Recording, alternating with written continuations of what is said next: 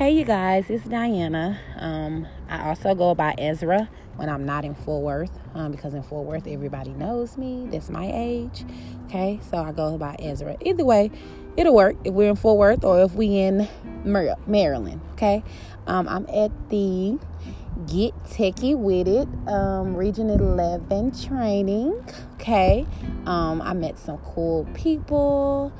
Um, I love my instructor, but presenter. She's so cool. Okay, I can see that she's hip to the game. She know what that means. If nobody else knows what that means, okay. Um, I am enjoying the training so far. The only thing that's um, kind of bothering me are the planes flying overhead. Um, only because I'm ready to get on a plane and go to um, wherever I want to go.